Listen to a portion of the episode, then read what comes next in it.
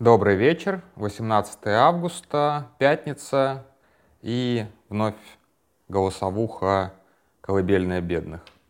Пятница. Меня сегодня, я сегодня проспал, меня сегодня разбудили на планерку, я был сто процентов уверен, что как бы это не, не, не, мое, не моя смена, потому что я был уверен, что четверг. Поэтому, когда я произношу какой сегодня день недели, я реально готовлюсь, смотрю, какой день недели, потому что как-то работаешь как-то вне выходных, когда, то есть вне вот этого вот э, понедельник-пятница очень легко стирается вот как бы какой сегодня день недели.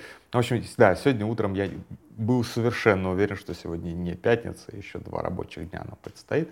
Вот, ну как бы опять же, кто живет по офисному расписанию, слава богу, пятница вечер, ура.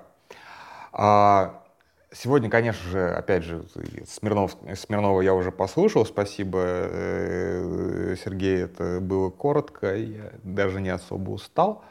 А, вот. А, собственно, мы, наверное, вместе должны собирать час. Типа, то есть, если он 20 минут, я 40 минут. Вот. А, сегодня, конечно, самая главная и самая печальная новость — это арест Григория Мельканьянца из «Голоса».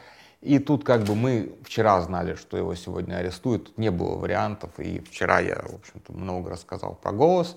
Сегодня повторяться не буду, да такое и не повторишь. Э, ну, как бы моя там, личная история, связанная с голосом, мне очень важна, и поэтому я вчера мега длинно все записал. Сегодня постараюсь покороче, потому что сегодня вот такие вот прям проходные темы. А, и э, я реально проходные темы, просто такая прям ну, две рядовые новости. А, очередной прям, очередной, то есть это вот как бы не первый памятник Сталину на территории России, а просто очередной памятник Сталину и закрытие сахарницы, закрытие, ликвидация сахарского центра, то есть как бы опять же формальное, по-моему, сахарницу уже давно ликвидировали, у меня лично с сахарницей ничего не связано, там был на пары присух, но, насколько я понимаю, для москвичей это было такая, такое же место силы и протяжения всяких э, интересных персонажей, озабоченных политически, как у нас в Самаре вот общественно-политический центр, о котором я рассказывал вчера. То есть, если тебе нужен зал, где можно дешево провести пресс-конференцию, пожалуйста. Если нужно культурное мероприятие, пожалуйста. Ну, то есть, как бы сахарница — это сахарница, как бы. А, действительно место силы, и то, что его ликвидировали, ну, опять же, в чем тут новость? А, но здесь важно, как бы, опять же, кто такой Андрей Дмитриевич Сахаров? Сахаров — это человек, который, к сожалению, умер слишком рано, а, человек невероятной силы духа и силы характера, человек, который, вероятно, во многом заблуждался, как любой человек, который находится внутри советской системы, то есть изолированные от внешнего мира, изолированные от э, понимания, как бы комплексного понимания всего, что происходит, но тем не менее невероятного ума, таланта человек, то есть созда создавший одновременно и водородную бомбу, и диссидентское движение — и у меня есть очень печальная шутка на эту тему, как бы про чекистский юмор, что вот если Сахаров, то надо сослать в Горький, а, Нижний Новгород теперь. А, ну и так далее. Таких вот чекистских шуточек, на самом деле, их много. Если вы посмотрите внимательно на какие-то события, то вот, вот этот вот паттерн Сахарова, Сахарова в Горький, он очень часто у чекистов проявляется, прям почерк такой. То есть у них есть такой вот спецслужбистский, очень специфический юморок. Вот. А по поводу памятника Сталина. Я знаю, что этих памятников Сталина дофига, я даже один видел, я ему, как бы, я не стал его громить, как бы, я был на отдыхе, извините. Вот, э, к тому же до меня там э, женщина покушалась на него, к сожалению, тоже не уничтожила. На, в Липецке он там стоит типа на частной территории, на крыльце около здания КПРФ бюст. Вот. На этот раз э, памятник установили тоже на частной территории, на территории какого-то завода. Это памятник в полный рост, его там очень смешно освещал поп, который говорит, ну, при Сталине хорошего было много, ну, например, попов репрессировали, из-за этого мы получили кучу новомучеников. Ну, то есть, как бы, причинно-следственная связь, как бы, он э, четко уловил, молодец, как бы, я не знаю. Как бы какой-то извод христианства, что обязательно как бы для укрепления религии нужны человеческие жертвы, человеческие жертвоприношения, то есть буквально а этот поп сказал, что вот как бы в их религии человеческие жертвоприношения, причем вот из, из э, рядов, собственно, самих жрецов, скажем так, это вполне нормальная история. Э, не то, чтобы я хотел бы это повторить, как бы, то есть как бы потом как бы в прекрасной России будущего прийти а, на какой-нибудь синод РПЦ и сказать, ну, ребята, вы же хотели жертвоприношений человеческих, ну, давайте вот как бы на первый, второй, десятый рассчитайтесь. Вот, нет, я, конечно, такого не хочу, но пошутить так стоит, наверное. Жестоко, но как бы эти люди того заслуживают. А, памятники Сталину, насколько я знаю, пытались ставить в Украине. Врать не буду, но, опять же, там один у меня знакомый, по-моему, как раз чуть сел, по-моему, сел. А, кстати, он слушает этот... Э, э, этот блог и поправит меня, если я не ошибаюсь, потому что он три раза мне рассказывал эту историю, а поскольку украинская политика это вот вообще не мое, я, ну, честно, не уловил многих деталей. Короче, в общем, всегда есть люди, которые находятся, чтобы погромить памятники Сталину, абсолютно правильно так считаю. Очень много памятников в Грузии, ну, это это как бы понятная этническая вот эта вот тема, как бы, ну, большой человек с нашей земли, да, ну, то есть, как бы, и, вот в этом плане в Оренбурге, например, есть улица Черномырдина. Больше нигде нет улицы Черномырдина. Где-то там, по-моему, на задворках есть э, улица Черномырдина. Вот. Или там Ельцин-центр в Екатеринбурге. Ну, то есть, наверное, как бы какой-то вот эта такая вот местночтимость, она, в общем-то, оправдана до хрена памятников в Северной Осетии, потому что осетины считают э, Сталина не грузином, а осетином. И это тоже как бы можно над этим смеяться, и я над этим, наверное, даже посмеюсь. Вот. Но э, вообще говоря, грустно, когда два народа, враждующих между собой, делят между собой такого безусловного злодея. Вот. У нас лик Сталина чуть не появился в а, храме вооруженных сил, то есть Сталина в итоге после скандала оттуда убрали, но зато, но зато, но зато там хранится фуражка Гитлера. Я считаю, что, в общем-то, зря убрали, правильно было бы Сталин, чтобы Сталин, лик Сталина смотрел на фуражку Гитлера, то есть полный компот, компот комплект. Uh, у нас uh, где еще? Ну, в общем, как бы такая ползучая ресталинизация у нас в принципе идет. А, мне очень тяжело судить о том, как, собственно, власть и там, Путин относятся к Сталину. То есть я сейчас буду о своих, скорее, ощущениях, впечатлениях. Вот прям открытый, стопроцентный сталинист э, во власти был только один, и то так на задворках, условно говоря. Э, это был такой чел э, по фамилии Гаев, он возглавлял московский метрополитен, метрополитен и был большой скандал когда какую-то там цитату из какой-то песни восстановили на станции Курская или не Курская, что-то там, нам вырастил, нас вырастил Сталин там на, что-то там, на убой. Вот такая какая-то цитата. Вот. А, был большой скандал, цитата осталась, насколько я знаю. Просто москвичи, поскольку они не, смотрят по сторонам, всем похеру. Ну, то есть, как бы, ну, цитата про, про Сталина, окей, ладно, нормально. Вот. А, мне кажется, что а, тут как бы тут надо как бы есть два сталинизма, о которых надо как бы которые надо четко разделять.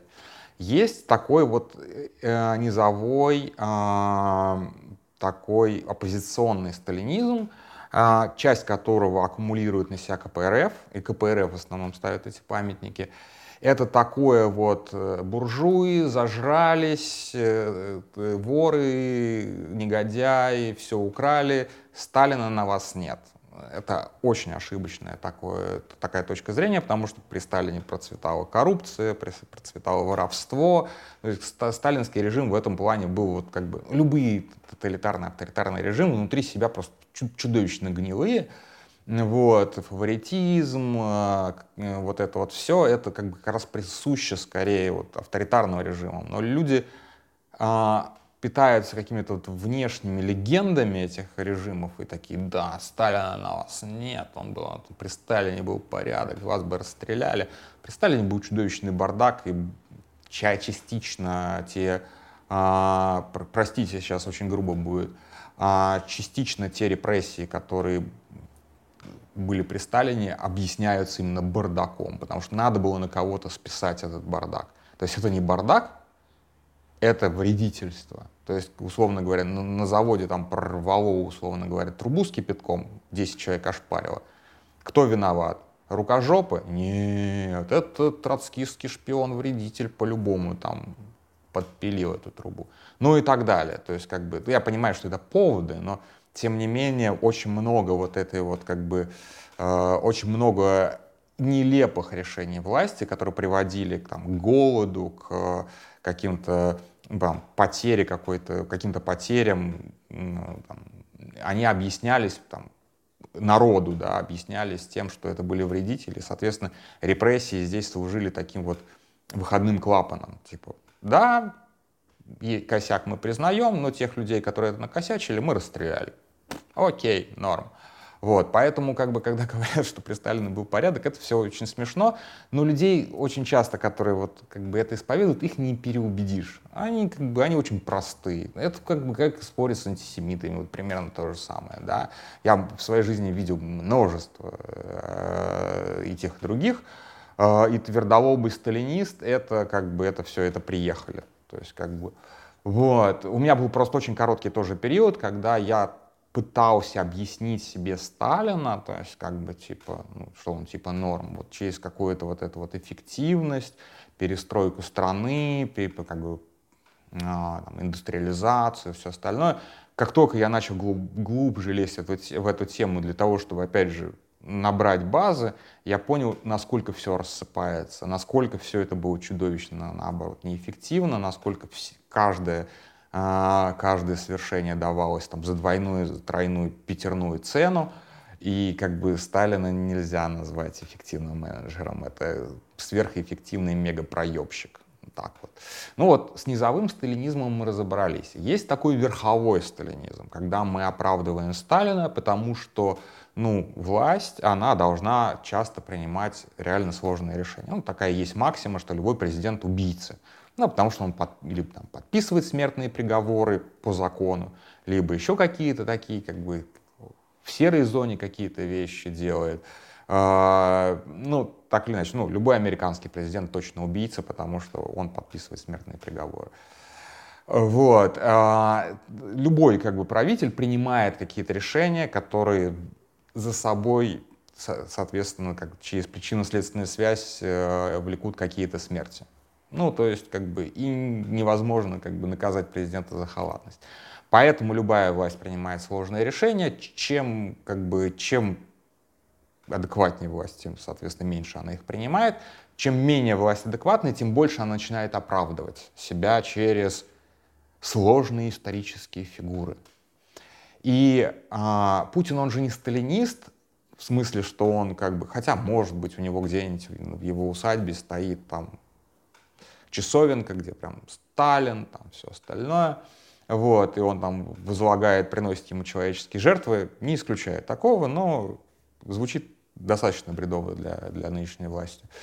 Но он воскрешает, как бы, так же, как Сталин оправдывал себя через э, э, спорные исторические фигуры, он как раз оправдывал себя через Александра Невского, э, через, у которого очень спорное историческое наследие, мягко говоря, осталось.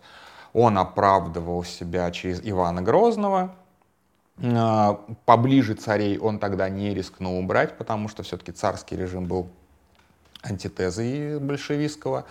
А, а Ивана Грозного было более-менее безопасным, потому что даже не из этой династии, не из Романовской. И вот у Путина примерно то же самое. То есть вот оболгали, как бы и вот все исказили, все это там англосаксонская пропаганда, на самом деле э, Грозный был душкой, своего сына не убивал, есть много версий на этот счет, как пишется в российской Википедии, опять же. А потом как бы, ну и Сталин в этом пантеоне тоже, то есть вот пожалуйста, как бы. То есть его отбеливают не в смысле, что вот Сталин был хороший, а отбеливают, что вот как бы всем приходится, всем нелегко, всем приходится принимать сложные как бы политические решения. И они, эти люди как бы они чувствуют, что Путина тоже придется со временем отбеливать. То есть нас, конечно, еще ждет там лет через 50 культ сталини, э, сталинизма, культ путинизма, а, причем и низовой тоже, и все будут ну, утверждать, что при Путине был порядок. А, ну, и памятники Путина во дворах мы увидим в каких-нибудь частных э, резиденциях. Это прям безусловно сто процентов будет. Может быть, даже и государственные памятники будут Путину, черт его знает. Вот. Но факт в том, что вот есть два сталинизма, вот их не надо смешивать. Они сами по себе смешиваются в каких-то вот как бы, на войне, например, они сейчас смешиваются, да. Вот, то есть сталинист Рогозин, условно говоря, привлекает вот этих вот низовых сталинистов, которые Путин это, в общем-то, не любит. Но вот они вместе как бы вот воюют, условно говоря. Или там еще какие-то такие вот стра- странные союзы. Но смысл в том, что как бы э, и, опять же смотришь на этих людей и понимаешь, что все эти вот люди, которые сейчас вот так вот дрочат на Сталина, на то, что он там типа сапоги одни оставил, он на самом деле был безмерно богатым человеком, примерно как Путин, так, он, Путина тоже, скорее всего, только сапоги и аурус оставит. Ну, даже аурус, наверное, не оставит. А, но вот как бы все эти резиденции бесконечные, там дальняя дача, ближняя дача, дача где-то в Тбилиси, в Пицунде, да, я не помню уже, сколько у него этих дач было. Вот, то есть человек жил как бы на максимум для своей эпохи. Не пользовался самолетами просто потому, что не очень им доверял. У него там, за, за всю жизнь там пара перелетов всего было. В общем-то, правильно не доверял, на тот момент, в общем-то, а, учитывая, опять же, токсичность атмосферы в а, Политбюро, могли как бы и какой-нибудь тросик подпилить в самолете. А, крушения, при которых гибли целиком целые, целые Политбюро, тоже как бы там случались, условно говоря. Вот, сложные политические решения. Короче, я не, сейчас не пытаюсь оправдать сталинистов, если что, я пытаюсь как бы понять, откуда вот это вот все берется и что с этим делать. И я, честно говоря, прихожу к выводу, что делать-то ничего не надо. Да, потому что вот этот вот низовой культ э, темного башка, он так или иначе всегда будет. И у него всегда будет там какое-то количество поклонников. То есть и при Совке, при, после десталинизации был культ Сталина среди шоферов, как говорят. И там напечатанные вручную каким-то образом портреты Сталина друг другу продавали, ставили на стекла автомобилей, что-то такое я вот читал, слышал. То есть народный культ Сталина вполне себе вот, такой на, на, народ, на, на, народный культ какого-нибудь там, я не знаю, дьявола, Ваала, ну, то есть you name it. Э, обязательно будет. А, будет ли народный культ Путина? Будет. Страшно ли это? Ну, как бы с этими людьми лучше не иметь дела так. Опять же, по опыту скажу, что, в общем-то, э, на сталинисте далеко не уедешь, условно говоря.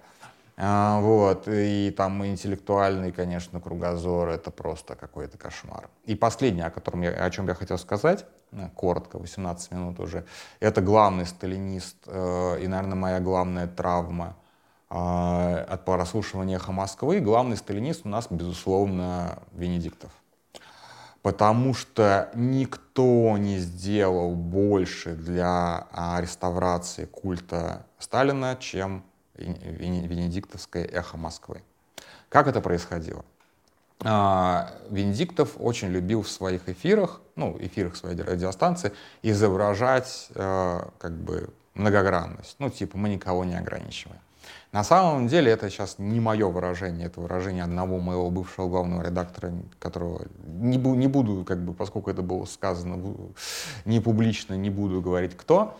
А, их редакционная политика такая, взять ебанашку справа, взять ебанашку слева и свести их в прямом эфире. И выдавать это за дискуссию. И это действительно так. Как-то раз я ехал на автобусе 6 часов из Тамбова, из Пензы в Тамбов.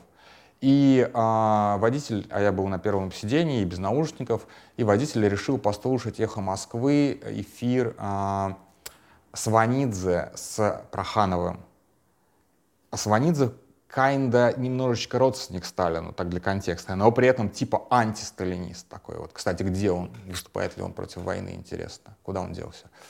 Вот. А, а Проханов, соответственно, типа ультрасталинист. И это была просто многочасовая пытка. В прямом эфире эти два безумца просто срались, рассуждая о великом и, соответственно, ничтожном Сталине. Это было настолько пыточные условия, что я, честно говоря, я бы выпрыгнул из автобуса, если бы он останавливался, серьезно. Вот, так что вот как бы спасибо нам, спасибо большое за вот такое вот типа предоставление нескольких мнений в эфире независимой радиостран, радиостанции, а точнее это просто какая-то дрессировка биполярки, извините.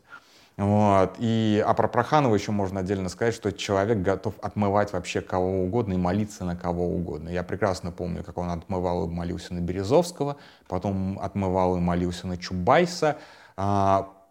А, Путина он как бы объявил зарей в сапогах чуть ли не там первыми, там, это, правда, статья Дугина была, но она в, в, в газете «Завтра» вышла. Ну и так далее, и так далее, и так далее, и так далее. То есть как бы это просто двуличное ничтожество, которое по каким-то причинам считается лидером мнений вот в том фланге, условно говоря.